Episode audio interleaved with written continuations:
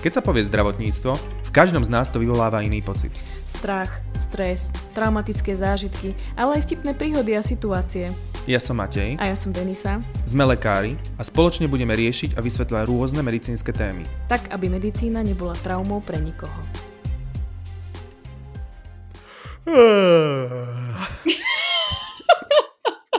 Ešte si grgni a prdni, prosím ťa. A nie, nemôžem vyhádzať všetky SA z rukávu hneď tu. Takže ďalší podcast viem, čím začne. Nechajte sa prekvapiť.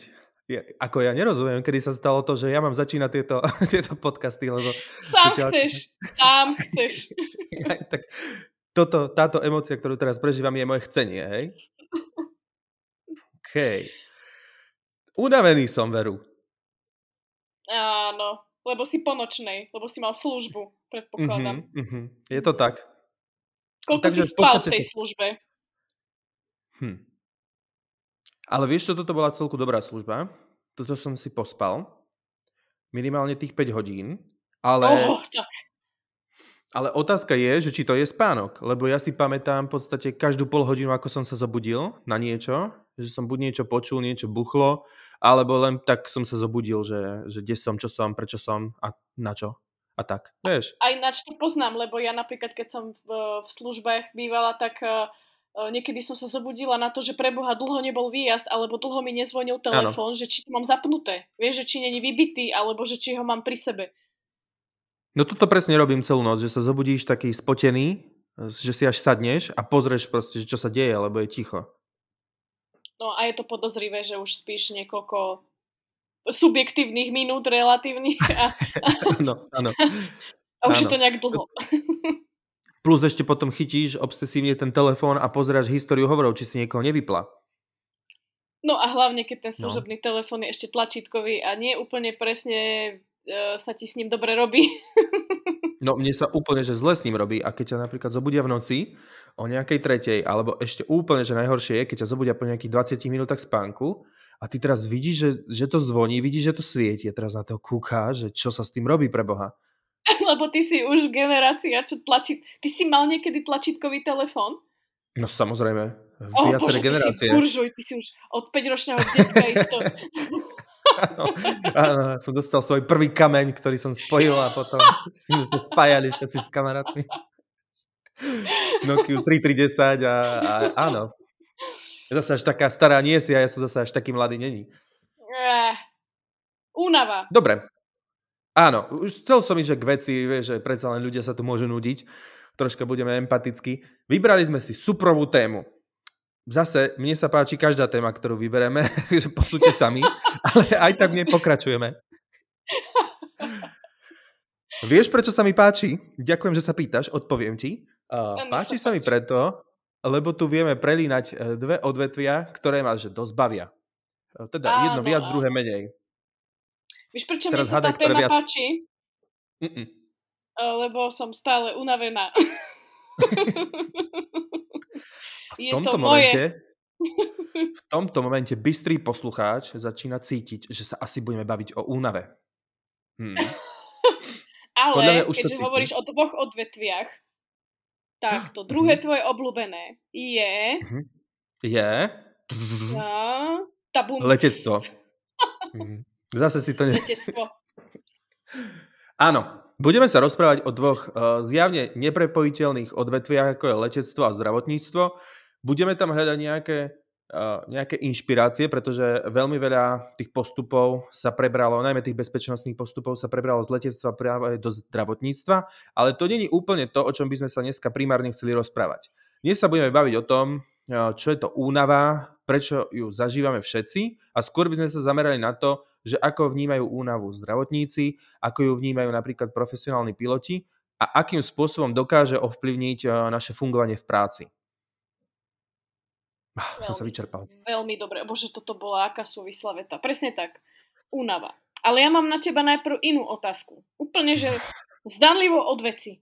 A teraz mm-hmm. sa priprav povedať rodičom, že nebude, nech si túto časť nepúšťajú, hej? OK, povedať to. Teraz ma to začína baviť. Už si bol niekedy dobre opitý? No a, a, a samozrejme. Ale ja myslím tak, že si vypadol za jazdy z taxiku, alebo si sa hrabal v koši na plasty a hľadal si si rapkačik. Ďakujeme. Čo? Rapkačik. To ja som iba počula. Počkaj, koho rodičia to nemajú počúvať? Jaj. to bolo vlastne pre mňa upozornenie. Čo? Dobre, rapkačík preberieme neskôr. Áno, bol som... Vieš čo, ja ti mám výhodu, že ja sa viem opiť, akože že dosť opiť, ale ja tam cítim takú tú úroveň, že kedy ma to už viacej nepustí. To zase, No to tá sa úroveň volá- vykali... To sa volá intoxikácia alkoholom. Ako, takto, no, uh, vrácať dokážem, hej? Zase až tak vykalibrovaný nie som. O čom sme sa to chceli rozprávať? No ja sa, sa ťa pýtam na to, lebo sú situácie, keď si, že máš vypité a teraz sa niečo stane a snažíš sa, že rýchlo vytriezveť a akože správať sa normálne, Aha. vieš? No samozrejme, Že- toto mám. Takých Hej, veľa. hlavne keď prídeš domov, vieš, a mama sa ťa pýta, Mhm. kde si bol, čo si robil? A ty že nič. Ty si opitý? Áno. Nie. Vieš, a snažíš sa ísť rovno hore schodami, alebo tak, vieš. no. Toto mi nikdy nešlo. A hlavne ja som s tým mal vždy problém, pretože na mne to fakt bolo vždy vidno. A ja som sa hlavne vždy smial na nich, keď, keď ma čakali. Proste vždy prišli vtipní. Ježiš. No, dobre. Aj si niekedy, e, keď si takto mal vypité, mal uh, meranie, že si fúkol, a veď, aby si vedel, že koľko máš, alebo tak, že aby si si vedel nejako Uh-uh. priradiť, ako sa cítiš k promile. Nie, nie, toto som veru nerobil. Nie, tak, lebo nadviažem na tému, na, lebo to má s témou veľa spoločného, hej? A, uh, pri jednom promile sa už cítiš akože hodne, prosím, Ten rapkačik. Nechceš nám niečo, niečo k tomu povedať? Povedzme, že, povedzme, že Češi varia dobré piva. A na kolobežku sa nedá dať rapkačik. Ah, no dobre, jedno promile, poďme späť. Áno, jedno promile. Pri jednom promile už ľudia naozaj uh, majú taký ten pocit, že ja neviem, že sú krajší, vedia lepšie tancovať, vieš, že odvážnejší mm, a, a už akoby to správanie je nebezpečné. Preto samozrejme, keď máme uh, vodičov, tak je tolerancia nulová, lebo aj malé množstvo alkoholu rýchlo mení reakčný čas, schopnosť premýšľať racionálne uh, a jednať akoby, akoby uh, bezpečne. Mhm. No a je výskum, sú výskumy, ktoré hovoria o únave zdravotníkov a prirovnávajú to akoby tú poruchu vnímania reality a reakčný čas k opitosti. A poviem ti Mhm. teraz fez vec. Keď No, si hovor. hore 18 hodín, Mhm. že máš viac, že, že, nespíš 18 hodín, tak tvoj reakčný čas a tvoje kognitívne schopnosti sa prirovnávajú približne k pol promile. Mhm. Keď si hore 24 hodín, čo je vlastne akoby náš pracovný čas, keď si ráno prídeš do práce, máš normálne uh, akoby 8 hodinovú normálny pracovný čas a potom do rána máš službu, to je v podstate 24 hodín, čo pracuješ a ak celú noc pracuješ, čo nie je vôbec výnimočné vo veľkých nemocniciach, tak sa, tvoje, tak sa to porovnáva, ako keby si mal jedno promile. A teraz mi Mhm. povedz, či by nejakému vodičovi dovolili šoférovať s jedným promile. A-a. Odpoviem A, ti. však? A-a. A, a, A-a. a, a. Ako to je A-a. presné. Aj kamionisti nemajú dovolené šoférovať dlhšie uh, a musia mať povinné pauzy, pretože sa vie, že je to nebezpečné. Zaujímavé, že tu do zdravotníctva zatiaľ nedošlo. Do zdravotníctva ti to volajak nedošlo. Akože Ale oni možno ty- rátajú. S čím? Že spíš? Vieš, nie, že vieš, o, hovorí sa, že veľa zdravotníkov a alkoholikov, tak možno rátajú s tým, že jedno promile si taký, že normál. I aj vlastne, a rozumiem. Veď to je vlastne liečba. že konečne po 24 hodinách nemá delírium, vieš, že už je taký vykalibrovaný. No a teraz, No dobre. keď sa vrátime Hm. späť, že koľko si spal v poslednej službe, si povedal, že 5 hodín. Áno. Nie som dobrá v matematike veľmi, tak mi teraz pomôž, lebo ináč potrebujem kalkulačku, že 24 minus 5 Mhm. je stále viac ako 18, nie? No, vychádza to. Takže 0,5 promile. No, áno. Ak teda rátame, že tých 5 hodín bolo súvislého spánku, čo nebolo. Nebolo. To sa nikdy nedá. Ako vždy v službe si proste v takom ľahkom stresiku a ten spánok ano. je, to sa volá len, že chvíľu som bezvedomý a chvíľu nie. Áno. Ja si dávam napríklad magnézium, to také šumivé, ktoré jedávajú tehotné, lebo to obsahuje veľa magnézia, takže ona mi to chvíľu vy, vyhodí ističe, vypne tlak. Toto je inak dobrá, po, dobrý point. Mne sa stávalo v noci v službách, že uh, keď sme mali výjazd, vieš tak, na záchranke, ja keď som začínala, tak musel byť výjazd do minúty, že proste zazvoní ti telefón alebo rapčák, alebo už to je jedno čo na stanici a do minúty si mal byť v sanitke, hej, teraz z postele cesta mm-hmm. do mhm. sanitky plus obliekaš sa, hej, lebo však tak nespíš v topánkach a v bunde.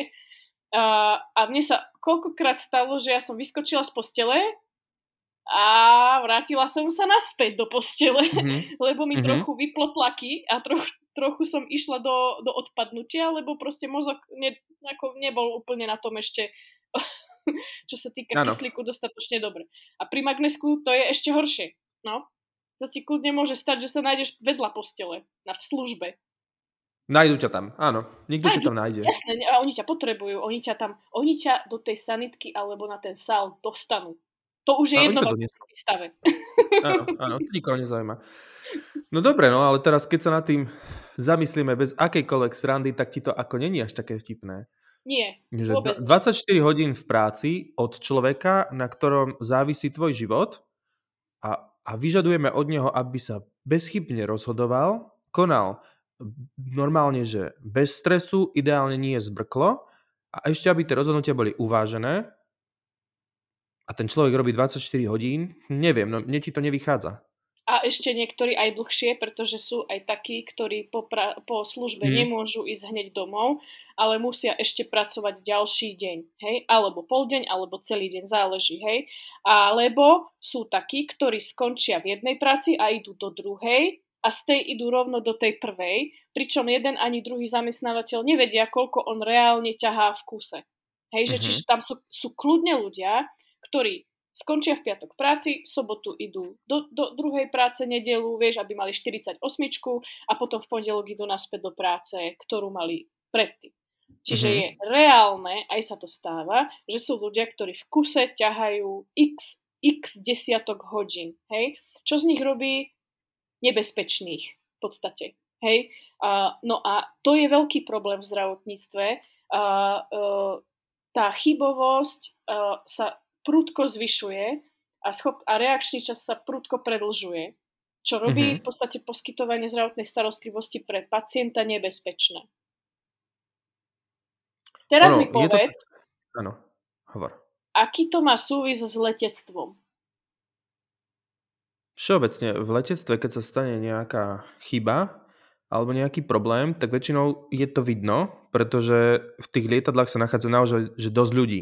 Čiže letecké katastrofy sú poznačené tým, že tam je naozaj veľmi veľa úmrtí väčšinou. Čiže keď sa stane nejaká letecká nehoda, prebieha tam vyšetrovanie a väčšinou je to aj pod drobnohľadom veľa médií, veľa agentúr sa tým zaoberá, plus to nevrhá úplne dobré meno na celú tú spoločnosť, kde sa tá letecká nehoda stala. To je jedna vec. A druhá vec je to, že keďže toto je tá situácia, tak aj to, tie podmienky a tá bezpečnosť je takisto v letectve ako v zdravotníctve úplne na prvom mieste. Letectvo je takým priekopníkom v tých bezpečnostných procedures, čiže tých protokoloch, čiže sa zameriavajú na to, aby tá letová prevádzka bola čo najviac bezpečná. A čo je zaujímavé, našiel som teraz, a to, to je celkom taký, taký hit, neviem odkedy to je zverejnená tá štúdia, ale v Indii robili výskum ohľadne toho, ako veľmi sú unavení piloti počas práce. Pretože oni majú prísny normatív, koľko hodín môžu pracovať, ale ten normatív tých hodín v mesiaci a aj tie rozostupy medzi jednotlivými letmi plus aký typ letu to je, je proste rôzny aj v závislosti od toho, kde lietajú. Či sú to európske krajiny, americké, alebo je to napríklad Saudská Arábia, India a podobne. No a v Indii zistili, že až 66% pilotov počas letu zistí, že je unavených, respektíve sa pristihne pri tom, že drieme. Fakt? 66, 66% pilotov. To je no, dosť, nie? No, a ja sa pristihujem, je... že driemem v aute. no, Áno. Áno. Pokiaľ nevrazíš do autobusu, tak zase až taký uh, veľký vplyv to na životy iných nemá. Avšak keď si pilot Boeingu alebo Airbusu, kde máš okolo 200-300 ľudí, tak už to začína byť uh, celku vážny problém. No, Čiže je to viac teda... ako polovica. Viac ako polovica pilotov. Áno. Mhm. Plus neviem, či si zachytila ten prípad, kedy uh, pilot, myslím, že to bola spoločnosť German Wings, uh, proste sa rozhodol uh, v suicidálnom samovražednom úmysle, že narazí s lietadlom do hôr, do Alp. O áno, áno, to som zachytila, no áno. Čiže to je ďalší veľmi dôležitý faktor, ktorý sa skloňuje s bezpečnosťou v letectve a sa zistilo, že že jeden z tých faktorov, z tých hlavných, ktoré prispievajú k leteckým nehodám je práve tá únava a možno veľakrát z tej únavy vyplývajúce psychické poruchy. Samozrejme, že sú psychické poruchy, ktoré nie sú s týmto spôsobené, ale aj ako keby screening týchto chorôb uh, psychických sa dostáva na prvú priečku. Že už jednotlivé tie letecké spoločnosti zmenili stratégiu, ako budú uh, kontrolovať zdravotný stav pilotov aj z hľadiska toho duševného zdravia. No a teraz, keď sa nad tým zamyslíme, že v letectve je tento problém, snažia sa ho riešiť, tak v podstate my vieme, že tento problém je v zdravotníctve u nás určite a je ešte viac výrazný ako v letectve, kde sú normatívy na to. Oni vedia, koľko môžu lietať. A keď napríklad si pozrieš len tie také letecké spoločnosti, ktoré sú známe a pozrieš si letušky, ktoré vo väčšine prípadov nemajú až také prísne tie, tie hodiny, nalietané hodiny, tak zistíš, že oni robia cca polovicu z toho, čo robíme my. Áno, krásne. Mm-hmm. No a to otázka je, to je, je aké máme my na to, čo robíme preto, aby to, aby to sa to stalo bezpečnejšie, že? No. No a teraz ja mám napríklad na toto, uh, mám na teba otázku. Ďalšiu? Eš, a ty kokos, to je čo? Už Toto môžu rodičia počúvať? Ako... Moji, hej. Dobre, OK. Uh, predstav si, že som že robím už, ja neviem, viac ako 24 hodín, hej? Lebo to sa mm-hmm. kľudne stáva, hej? A idem na výjazd. A jeden z tých výjazdov je, že akutný plúcný edem zavolajú ma do bytu, kde je nejaký nahlý, vzniknutý opuch plúc, srdcové zlyhávanie, pacient je kriticky zlý. To je jeden prípad. A druhý prípad je, že idem na výjazd tiež takto unavená a mám tam pacienta, ktorý si po ceste na záchod trošku zmeral tlak. Nič mu dokopy není, ale on by chcel tú teplú inekciu. Uh-huh. Čo si myslíš, u, ktorý, u ktorých z týchto dvoch pacientov je väčšia šanca, že kvôli únave niečo prehliadnem alebo urobím nejakú chybu? Ak si môžem typnúť, aby som to povedal toho druhého u toho, čo potrebuje len tú teplú inekciu. Mm-hmm. Áno. A to je presne, na toto bol robený výskum, že ešte keď si unavený, uh, dokážeš akoby tie vypetejšie situácie, alebo tak proste to je jednoduché. Máš troška viac adrenalínu, máš troška viac cukru v krvi, dýchaš rýchlejšie, trochu sa ten mozog vie nakopnúť, takže pri nejakých kritických situáciách akoby dokážeš ešte lepšie fungovať relatívne, Oproti tomu, keď napríklad ťa zavolajú k pacientovi, ktorému dokopy nič nie je, alebo napríklad potrebuješ len zhodnotiť laboratórne výsledky. Vtedy je väčšia mm-hmm. šanca, že spravíš chybu. Mm-hmm. Lebo nemáš toľko adrenalínu, nemáš také, takéto vy, vypumpovanie a vlastne vtedy práve pri, nie pri tých najťažších stavoch je to chybovanie také vysoké, ako pri tých menej závažných. A to napríklad ja na sebe viem, lebo boli sme na jednom takom výjazde, už som bola fakt unavená a bolo to, ako ináč o 4 ráno máš asi najhoršie fungovanie mm-hmm. mozgu. Ja neviem ako ty, ale ja zhruba o 4. Neviem ako to máš ty, že kedy.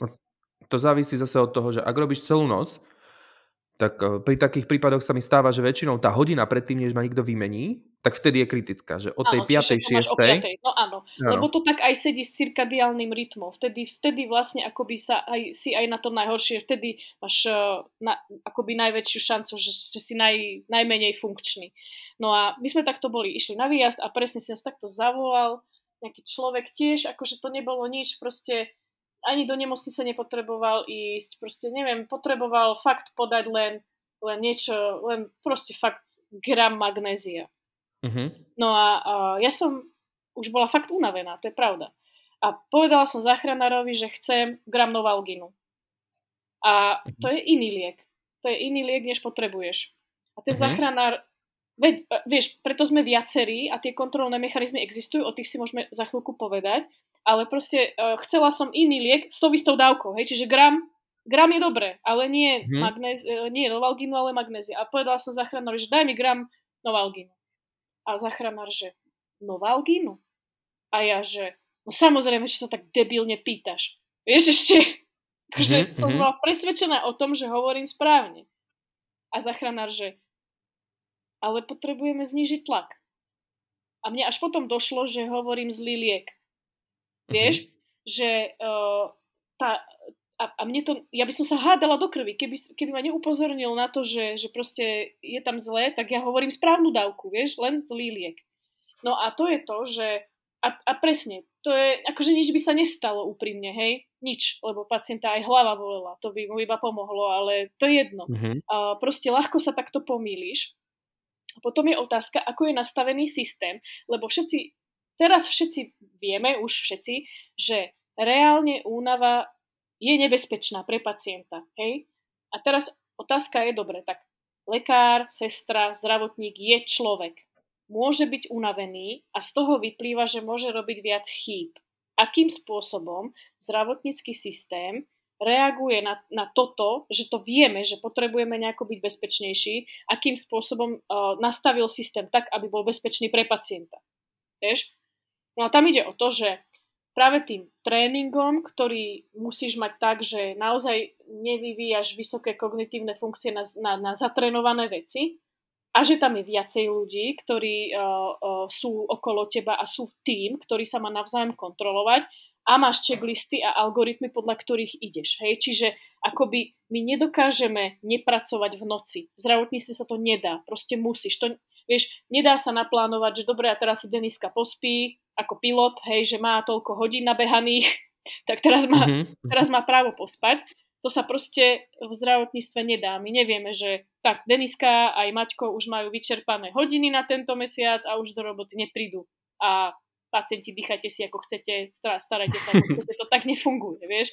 Čiže my musíme mať iné mechanizmy, ideálne keď, keď je nejaký čas na od, oddych, ale musí byť ten systém tak spravený, že ten tým sa kontroluje navzájom, máš checklisty a ideš vyslovene podľa nejakého checklistu uh, krok po kroku, aby si na nič nezabudol. Ideálne, keď máš aj rozpočítané lieky, dávky, aby si sa nepomýlil. Vieš? Mm-hmm. To sú mechanizmy, ktoré by mali byť a aj sú, na to sú aj také deklarácie bezpečnostné, že ako sa to robiť má, aby sme práve rátali s tým, že keď som unavený, môžem sa pomýliť. V letectve napríklad, e, čo je zaujímavé, je, že tie dlhé lety, no, keď idú desi za oceán a takto, že tie lety trvajú naozaj dlho, tak tam tá posádka je veľakrát duplicitne a počas letu si tá posadka vie ísť oddychnúť. Pretože sú definované kritické fázy toho letu, kedy je šanca, že sa niečo pokazí a potrebuješ ten maximálny výkon toho pilota a to sú väčšinou tie fázy, že vzletu a pristátia. Čiže v tomto období je naozaj veľmi dôležité, aby všetci v tom kokpite boli naozaj pripravení a vedeli zasiahnuť, keby sa nejaký problém stal. A preto tých pilotov napríklad jeden z tých dôvodov je, že ich dajú aj vyspať. Oni sa tam vystriedajú a vyspia sa. Toto je napríklad spôsob, ktorý by sa dal robiť v zdravotníctve, keby bol dostatok tých ľudí, ktorí by to vedeli tak, robiť. Tak, presne tak. Muselo by nás byť v službe viacej a proste musel by si mať akoby ten čas, že teraz si môžeš pospať a je niekto iný na sále. Koľko si hovoril, že percent pilotov pociťuje počas tých letov tú únavu? 60? 66. 66. Vieš, koľko je zdravotníkov, ktorí počas jednej služby pociťujú únavu? Mm-mm. 75. Mm, ešte viacej. Aha, Áno. to je tá matematika. Mhm. Veľmi dobre, Máte, percentá nám idú. Percentá nám idú, sme za vodou. Tohto sa držme. Za vodou. hej. Áno, čiže... ty si za vodou, hej, v Amerike, no.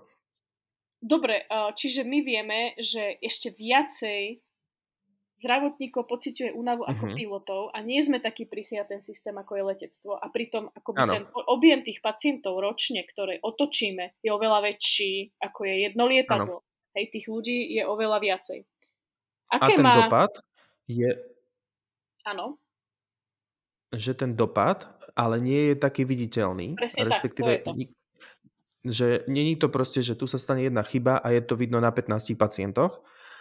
Takže toto je zásadný rozdiel. A plus, čo ešte niektoré z tých leteckých nehôd, napríklad, tak tam sa popisuje, bola taká jedna letecká nehoda, kde piloti nezvládli pristávanie a vlastne vyleteli z tej dráhy, z pristávacej dráhy a zomreli úplne všetci na palube a zistilo sa, že ten pilot chrápal poslednú hodinu pred tým, než pristal, lebo sú tam nejaké čierne skrinky, sú záznamy z toho kokpitu, to sa celý čas nahráva, že bolo zjavné, že on spal, že bol unavený a zaspal a zobudil sa pár minút predtým, než pristal.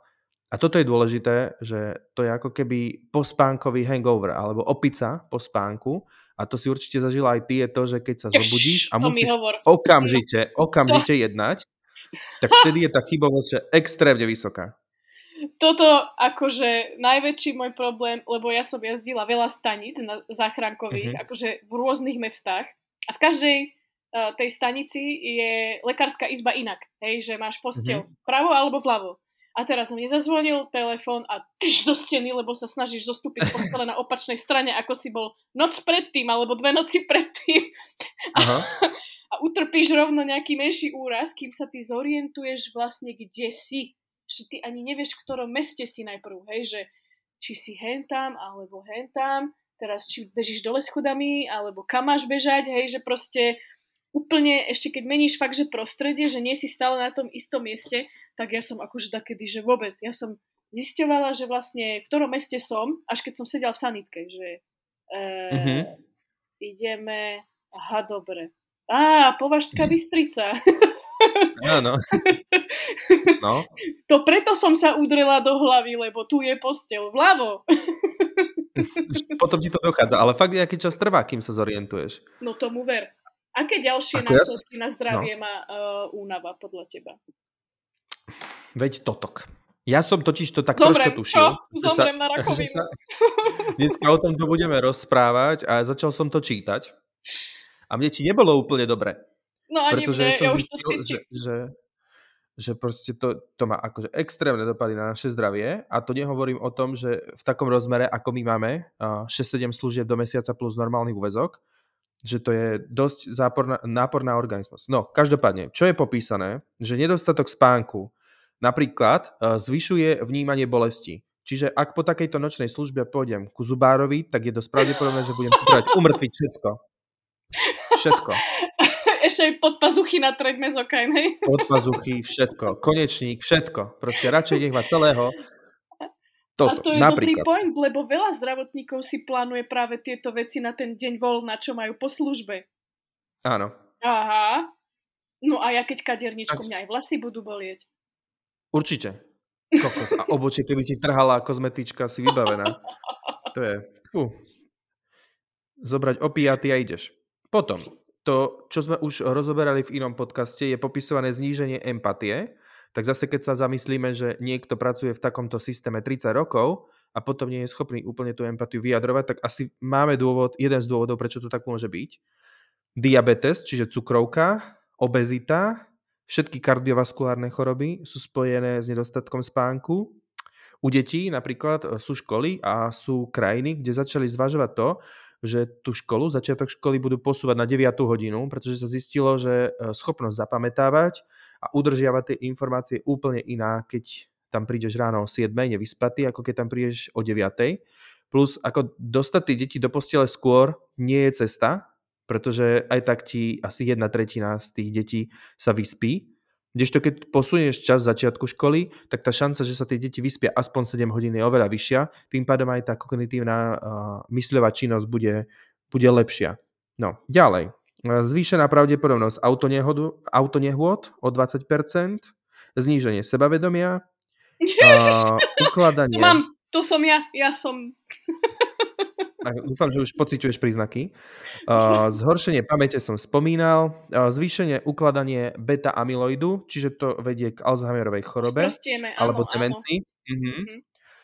Uh, potom, čo mňa nastrašilo, uh, že keď nespávam riadne a som spánkovo deprivovaný, čiže mám nedostatok spánku, tak uh, môj, uh, moja úroveň testosterónu je ako keby u osoby 10 rokov staršej ako ja.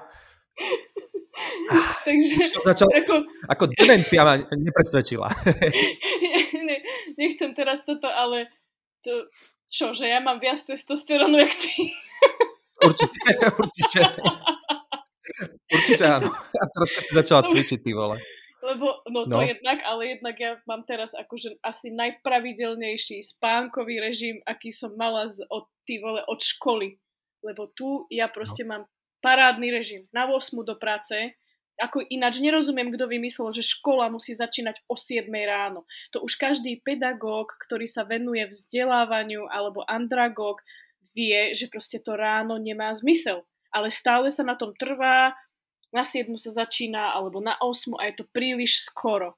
A to, fest, to je fest pravda. No a ja mám teraz režim taký, že no tak nič, tak mrzí ma to, no prepač, ako by som ti, neviem, ako by som ti s týmto... Musím zaspávať viacej do roboty asi, alebo nevidím to inak. No, pokračujem. Ak si sa zatiaľ... To ešte nie je málo, ja, že už nie, si skončil. Nie, nie, nie, nie. Máme tu napríklad štúdie, ktoré hovoria, že NK bunky, čiže tie natural killers, čiže bunky imunitného systému, ktoré ochraňujú naše telo, jedný z nich, sú až o 70% menej efektívne, keď sú nevyspatí, celé zle. Čiže aj im Podľa sa chce spať. Aj im sa, všetci spia, okrem Všetkým teba. Sa chce, o bože, aj mozgu aj sa chce spať, ten sa zahmlieva, testosterónu sa chce spať. Testosterón odišiel úplne, tento má úplne sa chce spať, aha. Potom VHO vyhlásilo, že nočná služba je potenciálny karcinogén. Hm. Áno, o tom ja napríklad viem zase. Uh, akože je veľa štúdí rôznych, aj metaanalýz, aj rôznych pre, uh, prehľadových štúdí, kde sa snažili zamerať na riziko vzniku rakoviny prsníka u žien. Uh. Tie výsledky nie sú jednoznačné, hej, a nedá sa povedať, že Nedá sa, nedá sa povedať jednoznačne, že áno, nočná práca spôsobuje rakovinu prsníka, ale zdá sa, že je tam súvis. Hej? A to sa teraz nebavíme len o zdravotníkoch, bavíme sa o, o nočnej práci ako takej, pretože ne, ne, neprivilegujme sa zase, hej, akože nočnú prácu robí kopa ľudí, kopa, kopa nezdravotníckých uh, pr, zamestnaní a sú, potom je otázka, hej, sú takí, ktorí musia pracovať, aby spoločnosť fungovala a takí, mm-hmm. ktorí musia pracovať, aby fungoval nejaký biznis. Hej? A to je druhá vec. Hej? Tí, ktorí musia pracovať a zabezpečovať to, aby sme, aby sme mali elektriku, aby sme mali záchranné zložky, aby sme ja neviem čo. A potom sú takí, ktorí majú iba čísla. Treba, treba predať toľko aut. Vieš? To je potom na mhm. zváženie, mm-hmm. že čo je uh, akoby zdravé a nezdravé ponocovanie. Idem ďalej. Oh, neotáľam, neotáľam. Aha. Začínam sa v tomto bahniť, v tomto negatívnom.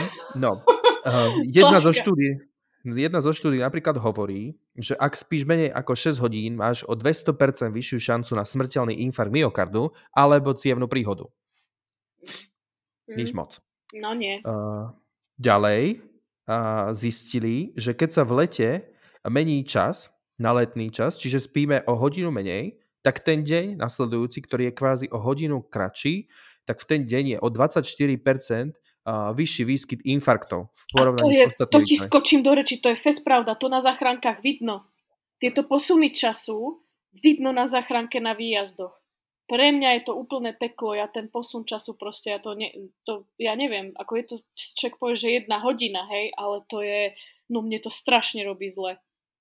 No a to si povedz, že fakt, že jedna hodina a spraví takýto rozdiel, a čo potom, keď uh, spávaš 6 hodín celý život? Dobre, pozor, hej, ako jasné, že o spánku by sme sa vedeli rozprávať hodiny a pre každého je ten optimálny čas spánku úplne iný, ale uh, vie sa, že väčšina ľudí proste spáva menej, ako by mala. Áno. Pozriem, či tu ešte dačo pozitívne mám. Vieš čo, asi by som to tu uťal. Myslím, to, lebo už, už... z tohto mám dosť úzkosť. Neviem, ktorý systém si nespomínal. Že... No hlavu. Ešte ten najdôležitejší. Áno, duševné zdravie. Aha. A tam je jednoznačný súvis uh, s výskytom úzkosti a depresí. Taktiež preukázaný. No, áno. Áno, áno, áno. To som aj ja zažila. Ja som potom uťala služby, lebo to už na sebe, to už keď ti ostatní povedia, že už si nepríjemný, nedá sa s tebou vydržať, uh, máš výbuchy hnevu, uh, tak už je na čase zredukovať nočnú prácu. áno. Čiže ten súvis tam je jednoznačný a asi není orgán, ktorý by tým netrpel. No a teraz je otázka, čo s tým my vieme robiť ako jednotlivci, respektíve uh, či je nejaká šanca na záchranu, alebo sa už topíme. No, podľa mňa najskôr je dôležité si to uvedomiť, že aké to je hmm. ubližujúce a no, i, značka ideál je to nerobiť, hej, no tak ale vysvetli to tým chudakom na áre, že o, viete čo, ja idem spať, to sa nedá. Padla, áno. Padla, o to sa padla. Nedá. Čaute, je čaute. To, je to o tom dostatku zdravotníkov, no a to je veľký problém a bude to veľký problém naďalej a bude iba rásť na Slovensku a tých služieb paradoxne nebude pravdepodobne ubúdať. Musíme si na to dávať pozor, musíme vedieť o tom, že unavený zdravotník je nebezpečný. No a plus tým, že sa o tom bude rozprávať, tak si budeme dávať aj výrazne väčší pozor na to, čo robíme a pozor jeden na druhého. Napríklad my so sestrami, je to tak zaužívané, ale veľa z tých starších sestier to tak robí automaticky, že v noci, keď už robíme dlho, tak si navzájom ukazujeme, čo sme spravili. Hej? Že ja jej ukážem, natiahol som tieto lieky a pozriem tie ampulky. Že pozrieme po sebe tie lieky. Robíme to. To je veľmi dobré a aj checklisty sú kontrolné. A napríklad, uh, čo som ešte ja pozerala jeden výskum, tak ľudia, čo sú 50 plus vek, tak sú mm-hmm. oveľa citlivejší práve na tú nočnú prácu a viac im ubližuje ako mladším. Tie kompenzačné mechanizmy sú už vekom horšie a to aj na sebe poznáme, že už keď si starší, už akože tiež by si si viac pospal a v noci a po tých nočných už nemáš takú regeneračnú schopnosť, že si pospíš po nočnej pár hodín asi v pohode. A čím je ten mhm. človek starší, tým je tá nočná práca horšia. Preňho ako pre zdravotný stav. Čiže spôsob, Takže... ako... Áno, spôsoby sú, bohužiaľ túto situáciu zo dňa na deň nezmeníme, avšak sú spôsoby, ako to zvládať, hej. Čiže každý si nájde nejaký spôsob, ako tomu pomôcť. Napríklad aj to, že sa zobudím v noci po 20 minútach spánku a volajú ma, že rýchlo utekaj k takémuto stavu, musíš tam byť do 30 sekúnd. Nám napríklad, čo asi jedna z mála výhod našej pavilónovej nemocnice, že ty keď vyjdeš z budovy, tak ťa ovalí ten chlad, sa rýchlo zabudíš. Po prípade dostaneš do ksichtu sneh, dážď alebo niečo a si hneď hore za krk ti naprší, to je, ježiš Maria. Toto je presne, do kaluže. neznášam najviac. Áno. Alebo ja napríklad, ja mám nachystaný pohár s nejakou sladkou vodou alebo nejakú Coca-Colu, niečo, čo máš proste pri posteli a okamžite to vypiješ, že aspoň dodáš tomu telu ten cukor a ideš. A na toto potom priberáš inak. No hej, no. To je práve uh, rizikový faktor na obezitu. Presne tieto nočné práce, lebo presne takto vyžúvaš dačo, lebo si aj hladný v noci, vieš, keď robíš. Ano. A tú energiu to telo potrebuje. No ale ty tú energiu reálne nespáliš, čo zješ a vypiješ Nie. takto. Nie. Áno, o tom my fitnessáci vieme. Navrhujem to tu uťať. Kým tu niekto nevyťahne kalorické tabuľky. oh, hlava zatočila. Si z toho unavený? sa mi zase zívnuť, ale už keď si mi zakázala to vydávať telesné prejavy. Tak, ja sa tak teším na ďalšie e, zvuky, ja to neznášam, tieto prejavy Zvuk zvukové. Zvuk týždňa. Môžem začať aj mlaskať, to je paráda. Dobre, takže sme sa porozprávali o únave, o tom, aký má vplyv a o tom, že je nebezpečná, že by sme o nej mali vedieť a že nám vlastne mení celú psychiku, hlavu, empatiu, správanie, schopnosť rozhodovať sa a že to není vôbec uh, sranda povedať, že som nespal celú službu. Mm-hmm. Budeme radi, ak nám napíšete aj vy vaše skúsenosti s nedostatkom spánku. Či už robíte ako kamionisti, profesionálni vodiči, alebo robíte niekde uh, nejakú, nejaké povolanie, kde je tá práca vyslovene monotónna. Hej? Že ak robíte v nejakej výrobe, tak uh, to riziko, že si môžete napríklad pri tomto výrobe, výrobnom procese ublížiť v noci, áno. je určite vyššie. Áno, áno, áno. Sú aj výskumy, Takže určite nám napíšte.